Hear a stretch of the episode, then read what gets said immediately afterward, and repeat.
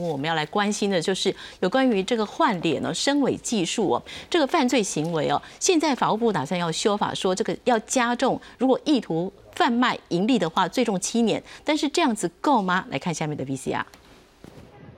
刑事局在十月逮捕 YouTuber 小玉、朱玉成等三人。警方指出，嫌犯利用人工智慧技术制作换脸色情影片，吸引民众购买，出估不法所得超过千万元。以此，依散播猥亵物和妨害名誉等罪嫌，移送法办。那 Deepface 软体是透过人工智慧以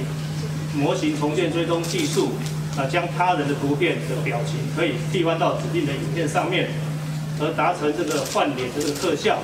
那若不当的使用，在合成于色情影片上面，则容易在网络上造成性暴力的情形发生。包括 YouTuber、明星艺人和女性政治人物都成为换脸不雅影片的受害者，预估受害人数将近百人。不止我，也有很多的公众人物，还有知名的女星艺人。那所有的人其实对这样的行为都是非常的生气，而且绝对不能容忍。那社会也应该要共同提出谴责，并且呃，应该要遏制这样子的行为。但目前检调只能以散布猥亵物品罪与妨害名誉罪起诉小玉等人，而且散布猥亵物品罪最重只处两年以下有期徒刑，还能一颗罚金，被质疑罚则过低，因此法务部也启动修法。我们法务部可以提出来，提出来送到送到行政院。啊，这个院长啊，这是很多社会上的人的困扰了。对，委员，这是高科技哈，拿来犯罪就没。法务部在昨天提出修法草案，增订制作或散布他人不实性影音罪。未来制作 deepfake 色情影片，最重可处五年徒刑；如果意图盈利，最重可处七年徒刑。记者综合报道。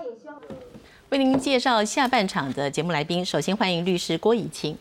你好，各位观众，大家好。好，也要欢迎专栏作家蔡怡文。大家好，各位是欢迎。我们来看一下哦，就是有关于现在呢可能会加重罚则的修法哦。看到呢。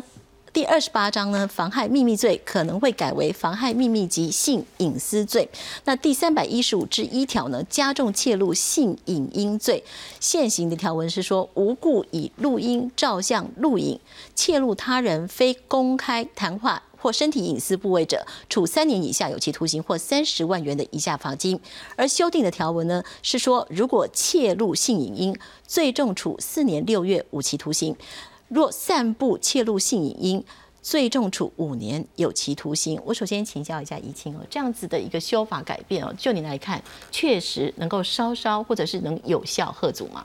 呃，其实我想这个条文会改成这样哈，其实主要是因为这个性影音这边，这个以前并没有针对这个部分，就是有一些特别的规定。那所以，呃，才才增加了这样的一个，就是针对这个切入性影音这个部分的一些呃的特别的一个规定。那呃，其实我个人的立场，呃，就是因为有关性影音的部分，其实对于这个被害人来说，我觉得他们都会认为，其实最重要的其实是下架。那处罚这件事情呢，其实。呃，当然不是说不重要，可是对他们来说，毕竟不是最重要的。所以重刑有没有办法遏阻这样的事情，就我个人是稍微有点疑虑的。是那下架现在在实际上这个事情起来，因为很多是在境外的网站，那好像我们没有请求权。对。那所以这个部分其实是很难去解决的嘛，还是要透过国际相关的互助合作呢？对，其实这个东西一直，我我觉得全世界都是一样的问题，就是只要不是在境内的话，几乎没有办法解决这个问题。那我知道行政院有在努力，就至少几个比较大的社群网站，好，那是有在做努力，只是说，呃，如果是类似像是色情网站这种这种东西，就是。呃，因为被害人不知道到底最后会散布到哪里去，所以对他们来说，其实他们的心理压力是一直是很大的。是我或许我们再来看一下增订的部分哦，就是说它增订新法则有三个部分哦。第一个就是呃，散布性私密影音罪哦，如果未经他人同意而散布、播送、交付工人观览其性影音，最重处两年以下有期徒刑。那如果增订制作或散布他人不实性的影音罪呢？这个是制作或散布不实性的影音的情形呢，最终是处五年以下有期徒刑。但是如果你想要盈利的话，最终是处七年以下有期徒刑。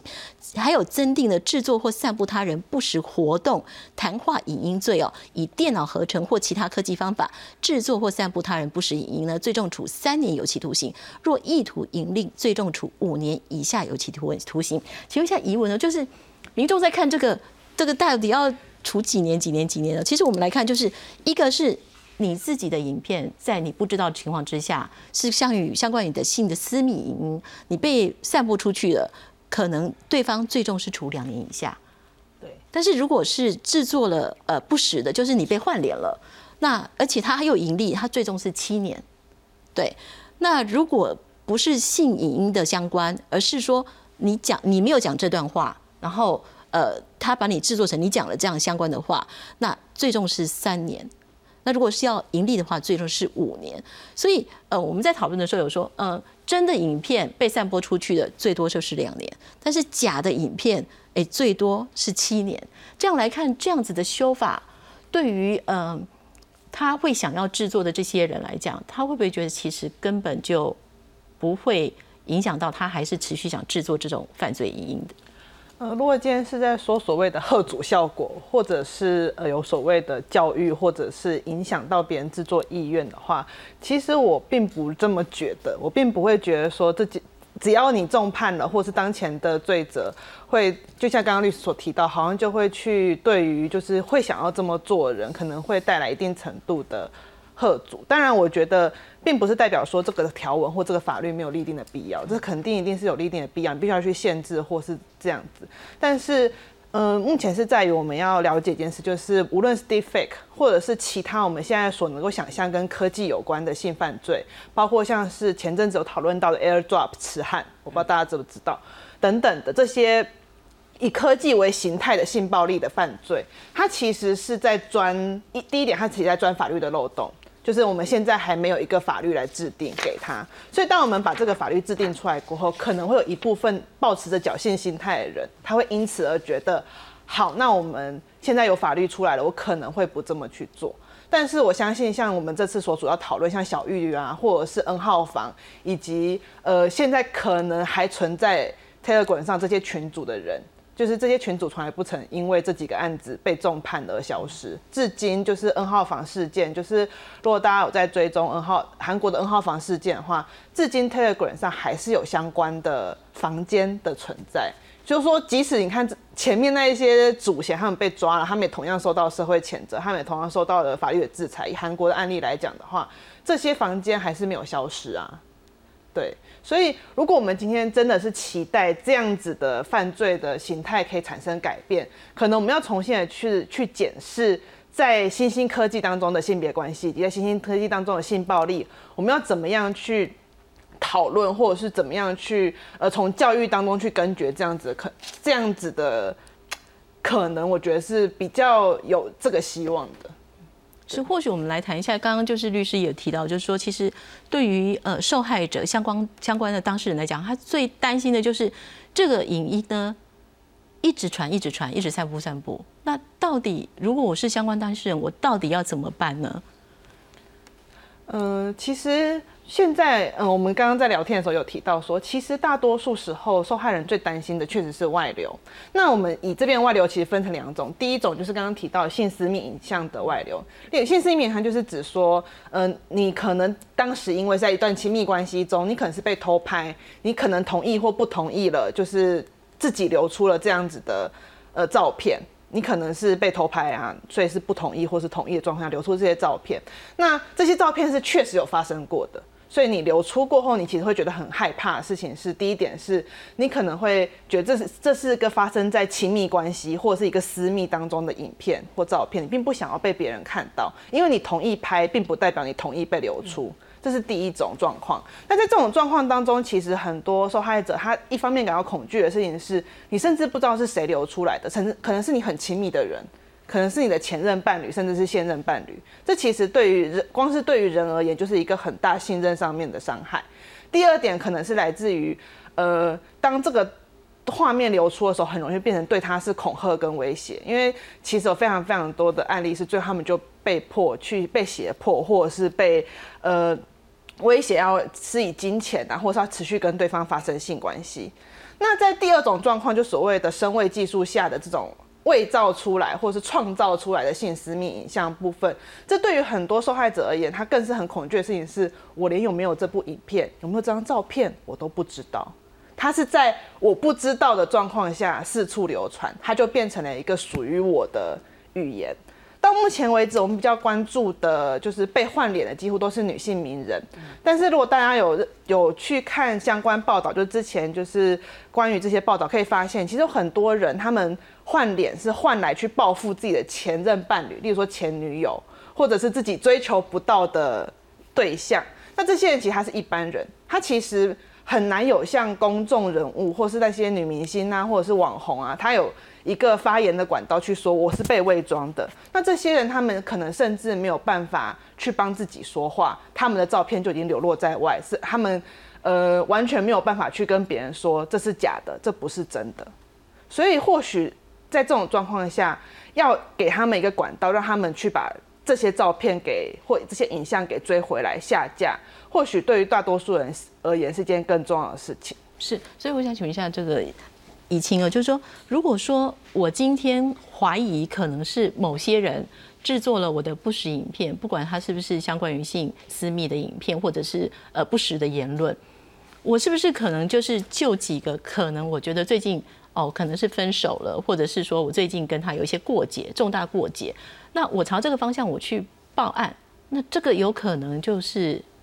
这样子而把那些影片而消失吗？哦，这当然是呃，这这真的讲起来是有点困难，因为你不知道这些影片到底流到哪里去了。那到底是谁会制作你这样的影片？就像刚才以文有讲过的，这真的真的是很困难的一件事情。那。呃，我所以我在想，为什么台湾就是，呃，其实这个民间哈，还有那个几位立法委员，其实都有提出过有关这个散布性私密影像，然后包括这个声伪技术的这样的的呃修法的草呃立法草案，就是希望能够针对呃这样子的这种数位的性别暴力哈，就是包括就这个性私密影像外流，还有声伪这一种状况，能够有一个政府有一个。完整的处理，包括除了除了这个呃修呃这个处罚之外，另外还有一些对于被害人的支持，包括说呃要协助下架哈，然后呃这个呃呃网站他们有这个义务要去要去呃呃把这些东西都下架。那如果不不不如果违反的话，就会有一些处罚的规定。那只是说，呃，这个因为在针对被害人的处遇这个部分，就是包括说要下架还是干什么，这个我想应该是有一些，其实这个是我们最希望能够有的，呃呃，最主要对被害人的保护。那只是这个第一个，包括主管机关到底是要谁？当主管机关的问题，然后另外就是还有就是目前大家都知道就是这个下架困难的这个这些问题，所以这些法案目前我知道有四个版本，那但是就是都呃一直 pending 在那边，就没有办法没有办法动啊，那所以才会说呃正好出了小玉这个事情，那后来呃就是觉得处罚最简单嘛。所以就先说刑法这个部分，先做这个处罚上面的规定。那我觉得我是觉得这个是还蛮可惜，不过我可以理解啦，哈，因为像是目前在处理的这个跟踪骚扰防治法，哈，大家也都其实跟这个呃性私密影像外流是一样的，哈，就是大家都有共识，应该要定相关的法律，而且要给被害人一定的保障。那可是呢，这些到底内容是什么样，哦，大家就意见很多，所以。呃，对我们来说，我们其实还是比较重视那整个专法，包括就是被对被害人处遇的这些专法。那只是说，呃，我们就是觉得有点可惜啦，哈，这个处罚的部分哦，因为比较快，所以就先出来了。是，不过目前也是在修，还在修法，就是刚公布修法的方向，未来会不会在什么时候通过，其实也还要再看，对整个行政单位跟立立法院那边的状况啊。对，不过我想不会太不会太久，就是目前是有个共识啊。但是您提到就是说，其实大家好像觉得就是完全很无力。那如果说以国际上的处理来讲，是不是有一些国际某些国家其实对于这方面处理的，其实是我们比较可以参考的部分呢？诶，我想这个 N 号房会是一个可以可以，就是他们目前的这个处理的方式，其实是我我觉得，虽然说以他们的法律来说，可能也不会非常的这个这个呃完备，但是它至少它是一个呃可以借鉴的一个例子。那另外，如果说是法律的规定的话，其实我知道像是呃美国是有类似是有相关的法律的。对，那呃呃，就是他们的处罚也会也其实也还蛮重的。对，那只是说就是到底要呃，因为下架这件事情，其实真的是被害人，我们要不断的强调，下架这件事情才是被害人最希望可以处理的事情。那所以其实虽然说有那个法在那里哈，就是其他的国家有这样的法律，但是以我们国家目前可以。就是针对下架的部分，可以协助被害的程度真的是很有限，我只能这样讲。是，所以其实被如果真的遇到这样的事情，被害人能做的也只能就是说，那我就假装没这件事吗？目前是目前是有两个呃可以协助的网站啊，那一个就是 iWin 嘛，它是针对儿儿童及少年。的部分，那不管是暴力，不管是呃性相关的，那另外一个就是卫福部的一个叫私密的一个网站，对，那这两个网站是有在。协助被害人下架，当然有些条件啦。不过就是这两个是目前我们在目前这个法律还没有过的这个情况之下，可以去寻求协助的两个单位。是，那这两个单位他协助的方式是，他就可以我跟你说，呃，我看到了这个其实是不实影片，或者是我觉得这个是未经我同意而散布出去的，他就可以相对的帮我们协助到处理下架，还是说哦，他知道我知，他说我知道了，那他能做的后续动作是什么？他们会去跟网站沟通，对，就是，但是当然是这个在台湾的网站了。我们要说他能，他们能够处理的也是在台湾网站的部分。那如果这个被害人去跟网站沟通无效的话，他们呃，也许是在一定的条件之下，他们会去跟这个网站再去做接触。是我们刚刚也提到这个 N 号房哦，我们看到就是韩国的 N 号房哦，呃，目前的那个相关的判决出来看到的是说，这个状况是在二零一七年到二零二零年呢，当时呢，唆使胁迫有二十一名的未成年少女发送了一千两百七十五次的不雅影片跟照片，然后呢，在网络开设博士房网络匿名的聊天室，它是散布贩卖这些性剥削的影片。总共有三千七百六十二部不法影片散播到聊天室，供会员付费观看。然后呢，也对未成年少女施加性暴力，并且录制成影片上传哦。那涉及的罪行呢，在韩国是违反儿童及青少年保护法，强制猥亵、组织犯罪团体。涉案人呢，目前重判的状况是赵主斌四十二年。文亨逊三十四年，江勋十五年，还有千贤都十三年。但我们看到了有个付费会员林南哦八年，张楠哦七年。我想请问一下怡文哦，其实看这些影片的人相当多。对对，付费的也相当多，但是我们只看到了两个付费会员。这我们刚刚也很疑惑，我们很 我们，因为我后来发现他好像付费会员跟后面的一些嫌犯，他是用组织犯罪去罚他的，但是为什么只有这两个付费会员被判刑？这就是还蛮奇怪的一个点。其实我们刚刚讨论的时候也还蛮。呃，疑惑这件事情，也或许是因为呃，韩国的资讯它只是放在主嫌的判刑，好，他在付费会员上面他没有特别的去琢磨。对对，那主嫌四十二年、三十四年这样来看，其实算是还给被害人公道了吗？嗯，我觉得很，我们要怎么样去断定这个公道？因为我们可以看到他违反的法律的部分仍然是《儿童跟青少年保护法》跟强制猥亵，就是。呃，必须要坦白说，虽然说这个法可以罚得很重，但是它的前提是在儿童跟青少年保护，以及就是，呃，强制猥亵通常来讲是以保护社会善良风俗的态度在立法的，所以在这种前提之下，其实都，他他虽然被判刑判得很重，但是在意义上，他不是因为侵犯了这个人的性自主而被判刑的。是对他并不是因此而被判刑，他反而是因为侵犯了好像是社会的善良风俗，或者是他是因为当这个对象是未成年人的时候，他才被判这么重。所以这也是为什么，呃，确实是在 N 号房事件后，韩国现在一直有在立定专法的诉求出现，但他们也还在立法当中，是因为，呃，如果今天大家想看，就是最这这次的小玉事件当中，有很多人会说，其实可以用散播猥亵物的方式来进行处理，但是，呃，大家可以想想看，如果你今天是受害者，你希望你的裸照或是合成照片被称呼为是猥亵物吗？嗯。你是受害者，就你的照片被称呼为是猥亵物，这是件多么难堪的事情。所以，呃，在立法这件事情上面，有一个，因为我本身并不是法学专业哈，有一个很大的重点是，你从受害者角度去看，你要怎么去看待公道这件事情，一部分也包含了怎么样去定义他们所遭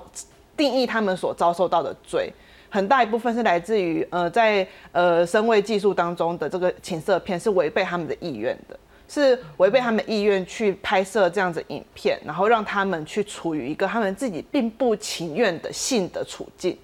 这其实侵犯了他们的性自主跟意愿。可是这件事情在当前的法律当中是没有办法被呈现的，甚至他们很难去呃。像前面提到那么多下架的部分，他们很难去强调去下要求下架，因为他们甚至对于自己的性这件事情没有一个主导权跟主控权，可以去跟平台说你应该要下架这个东西。像刚刚有提到说，虽然说台湾现在有相关的团体会在协助下架这部分，但其实大多数的像以 Telegram 或其他的网站来讲，它都有所谓的。技术是可以不会被追踪的，或者是或者是他们的技术是在境外的，他们可以不跟政府配合来进行这些东西。那呃，我们其实要想的方式是我们有作为其他人有没有法律以外方式可以去解决这个问题？对，例如说像之前 PornHub 有过类似的事件当中，其实就有一些消费者会去抵制 PornHub。那有没有可能是我们有一个网络上的抵制运动，是当？呃，这个社群媒体或者是这个社群软体，他不愿意配合的时候，我们有没有可能去抵制这样的社群媒体，或者是这样子的软体去进行这种可能，让他们去配合政府的政策等等？不过我们在看台湾社会哦，或许我们在看，因为有两种嘛，一种是你的影片被散播出来了，另外一个是假的影，假的是你的影片，但是是假的被散播出来了。那有的时候受害人他会被。遭受一个就是，如果是他是真的影片，他其实会有人去质疑他说，那你就你为什么要让他拍呢？就是其实这个部分来讲，其实对受害人讲，他是也是一个很沉重的心理压力。所以再加上就是说，我们在看现在的这个声尾技术影片啊，其实它的技术跟刚开始发展的时候，现在这个已经是越来越容易了。有一些技术，其实你不用像以前哦，小玉是说他换算那个，他他也觉得很困难，就是很累呀。但是其实现在有一些可能是比较简单的，你下载下来，你你甚至可以自己用，看起来是比较拙劣，但是甚至这样子的相关的技术也可以了。所以如果说面对未来要防范这样子，感觉是越来越困难哦。是是，我觉得就是这个技术的进步真的是没有办法的事情。那我。呃，我们这边有看到，就是说这个呃民间团体觉得虚拟的这个呃不实，就是身伪的罚则比真实的性私密影像散布罚则更重这件事情，呃，我我自己对这个事情是稍微有点意见的哈，就是说呃，因为我我不晓得呃那个法务部为什么会这样觉得啦哈，那这我自己的猜测。因为如果是虚拟的话，你会觉得这个被害人是完全没有任何过失的，因为他整个是被制造出来的，他本身是没有任何的，就是有有拍摄过做这件事情，对他完全没有做过这件事。是那但是呢，因因为这个散布真实的性私密影像这个事情，被害人是真的有拍的。那我我他们呃把这个散布真实的比较轻，这让我觉得他自己也要负相对的责任。对我我我觉得这让我很不能不能原谅的，要说原谅吗？就是法务部竟然本身竟然就有一个这个责备这个性暴力的被害人的一个心态在那边。就是我我们一直在讲哈，就是有关性暴力的犯犯罪哈，包括呃性骚扰、性侵害都一样。其实大家都会有一个，就是先去责备这个被害人哈，你为什么要？那是不是你穿这样啊？是不是怎么样？那我觉得这个条文也给我这样的感觉，就是谁叫你要先去拍这个影片？那所以呢，我们没有办法，因为你自己先拍了这个影片，那个东西在那里，所以你被判的比较轻。呃，所以这个这个散步的人应该可以被判的比较轻，这是我不能理解对，所以其实，在修法的过程里面都没有人提出